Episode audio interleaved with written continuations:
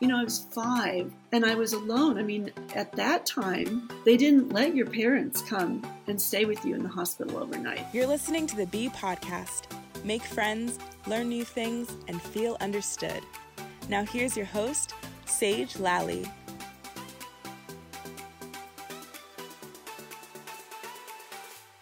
Hey, you, and welcome back to the B Podcast. I'm your host, Sage, and today I am so excited to be chatting with Marcia Meier. Marcia is an award winning writer, developmental book editor, writing coach, and publisher of Weeping Willow Books. Her award winning memoir, Face, a Memoir, was recently published by Saddle Road Press.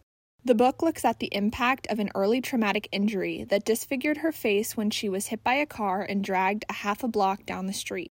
She lost her entire left cheek and eyelid and had to undergo 20 surgeries over the next 15 years, the majority of them before she turned 10. She holds a bachelor's degree in journalism and an MFA in creative writing and has taught writing workshops in numerous college and university courses. When she is not writing, Marcia loves to take photographs, walk on the beach, write poetry, and read good fiction. Hi, Marcia. It's so good to see you. Hi, Sage. Nice to meet you. Yes, so excited to be chatting with you today. Before we get started, I would love if you could tell us a bit more about who you are and what you do. So, I am a developmental book editor and writing coach and writer, author of now six books. Really excited about this memoir that came out in January. It took me 15 years to write it. Yeah, that's awesome. Can you tell me a bit more about Face and the story and what inspired you to write the book? Yeah, so I started writing Face, as I said, uh, 15 years ago.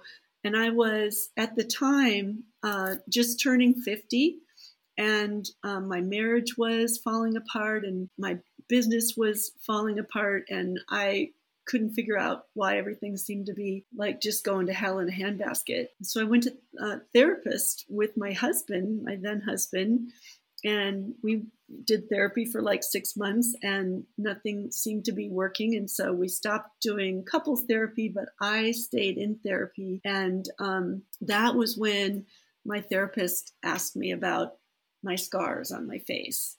And I, at the time, was like, well, you know, he said, How do you feel about your scars? And I was like, I don't know. I hadn't felt about my scars in like 20 years or more, 30 years almost. And that started almost a 10 year journey of looking at what had happened to me when I was five years old. I was hit by a car when I was walking my bike across the street and um, was dragged about 200 feet down the block under his car and lost my entire left cheek and my eyelid. And that was the beginning of 15 years of uh, 20 surgeries. I had plastic and reconstructive surgeries over those years.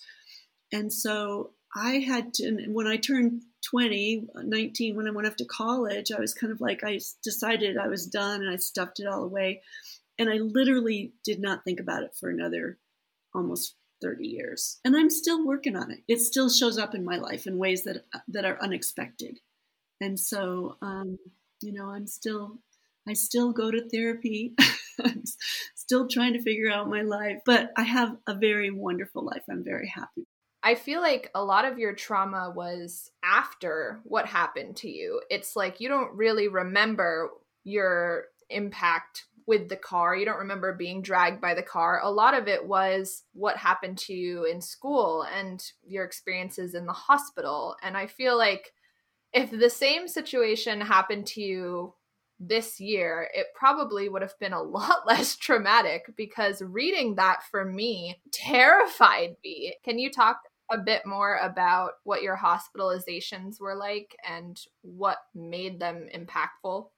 Oh, yeah. You know, I was five and I was alone. I mean, at that time, they didn't let your parents come and stay with you in the hospital overnight. And I would, you know, they made me go through blood transfusions and they would strap me down for that.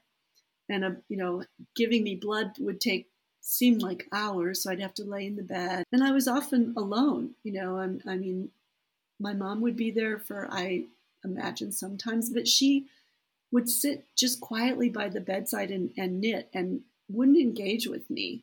I think she was probably incredibly traumatized and incredibly stressed. She had three other kids at home still, two younger than me. So it was um, traumatic for everybody. And and then when I started school, which was that fall, I started kindergarten, and I had a you know a wonderful kindergarten teacher who I have a very vivid memory of her standing me up in front of the classroom at the very beginning, the first day of school, and explaining that I had been hurt very badly in a car accident. And the kids were very accepting and wonderful. It was after I went to first grade at my Catholic school that um, things got very hard and I was teased a lot. I acted out a lot because I was miserable and unhappy. And I was punished a lot by the nuns because of that. I spent many hours uh, just sitting in a dark, cold cloakroom because that was where I would be punished, right? Or making me kneel um, in the corner of the classroom lots and lots of memories of being teased by the kids, the other kids. Um, they used to call me names. And um, that was really hard. And there were, I don't even think I wrote about this, but I, we had a neighbor boy who just was awful to me. And he would, like, one time he threw a pine cone at my face and it broke open a recent surgery. And they had to take me back and redo the surgery in the hospital. And so those are the things that I that I remember and that were hard, were really hard for me. And and hard for my mom, hard for my dad. I mean, and, and my siblings. I you know, I, I actually think about my brother a lot because I think he was only three. I think he saw the accident happen. He was outside playing. Um, and my older sister saw the car driving by with me being dragged under the car. And she went out, and when he finally stopped, she went out and looked under the car and saw me holding onto my bicycle. So everybody was affected by it. I want to talk a bit more about the man who was driving the car who hit you because it made me really angry. Could you tell me a bit more about him? I do think I felt a lot of anger at the time. And I, you know, because this man who had hit me had been blind in his left eye and he was driving. I was on the left side of the street and when I was halfway into the intersection, he drove forward and knocked me under his car with my bike. And I was dragged all those all those feet. And um, I don't remember if it was after the first surgery or after two or three. I, at some point, he came to my parents. He brought me baby dolls. And I was not a doll girl. I was never interested in dolls, but he would bring me a baby doll every time I went in to have surgery. And and it, it wasn't all through the surgeries. It was probably more like four or five of the surgeries when I was really, you know, eh, when I was having a lot of surgeries and I was um, in the, you know, between the ages of five and nine. And he went to my parents and he asked them if I could call him Grandpa Ben. You know, all I knew about this man was that he had hit me with his car. And my parents said yes. And so I had to call him Grandpa Ben for those years. Why would they think that was okay? As you go through life, things become kind of normalized and you don't think about asking questions, especially after 30 years. You know, what happened at this point and what did you feel like and how would you have ex- how could you possibly have told this man to make me call him grandpa ben and i will tell you interestingly when i was writing that chapter that was when I was able to put myself back in that place and feel that anger. Because I certainly felt it when I was that age. Like, who is this man and why am I supposed to call him Grandpa Ben? And I know he hurt me. What do you think would have been different if your trauma happened today? If you were a five year old in the year of 2021, how do you think your experience would have been different?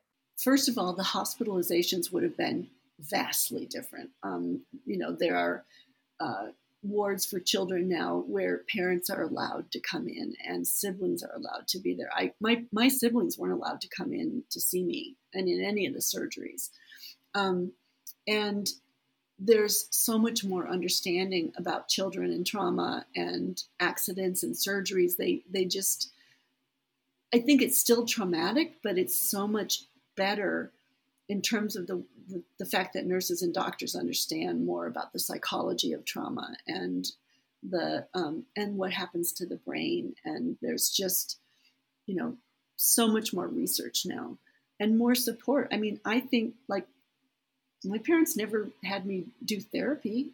They never did, as far as I know, until I was in high school. You know, you, you think about, oh my God, this child went through this, all these surgeries and all this experience, and no one ever thought to sit down and have her talk to somebody about it. And I don't ever recall talking about it with my parents at home, other than you have to go into the hospital and you're going to have some more surgery. And then get in the car, we're going to the hospital. You know, that's the kind of communication I had. And I think that was definitely the times. So today would be so much different, so much more supportive, so much more understanding of the process of um, uh, what a child goes through in, in uh, even just a simple hospitalization, not to mention something very traumatic. Why do you feel like Face was a book that needed to be written?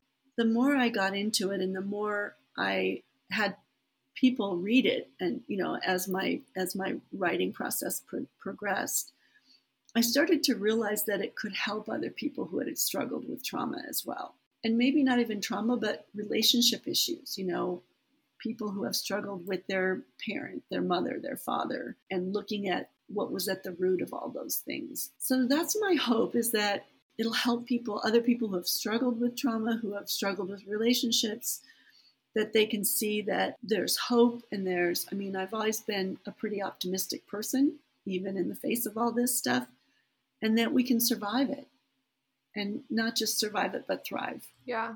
Where can we find you on the internet? So I'm at marciameier.com, and that's M A R C I A M E I E R.com. And the book is available on every available uh, you know, online source. Um, and yeah, any bookstore, any bookstore in the country you can order it from. So support local bookstores. Please do. Yeah, go to your independent bookstore. Tell them, you know, I want to, I want to order Face by Marcia Meier. Thank you for listening to the B Podcast with your host, Sage Lally. If you liked today's episode, be sure to leave us a review, and of course, don't forget to subscribe so you don't miss an episode. Your story has the power to help others. If you step out in boldness and have the bravery to tell it, there are people here who will listen. You just have to speak. That's all for now. See you next time. Bye.